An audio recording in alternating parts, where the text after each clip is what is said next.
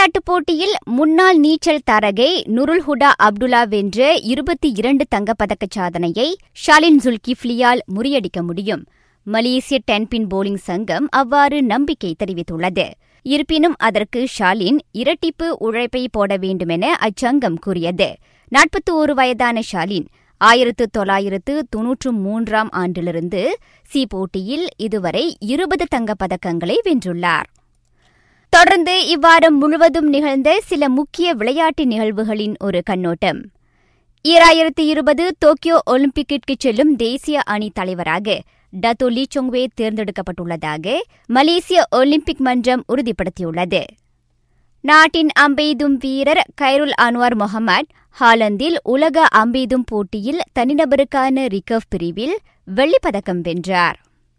Sassy நிர்வாகி மொரிசியோ sorry அவ்வணியை விட்டு Syria ஆ வெற்றியாளரான யுவாந்தஸில் இணைந்திருக்கின்றார். தனிப்பட்ட காரணங்களால் லூயிஸ் ஆண்ட்ரிக் ஸ்பெயின் தேசிய அணியின் பயிற்றுனர் பொறுப்பிலிருந்து விலகியுள்ளார். அவைதான் இவ்வாரம் முழுவதும் நிகழ்ந்த சில முக்கிய விளையாட்டு நிகழ்வுகள்.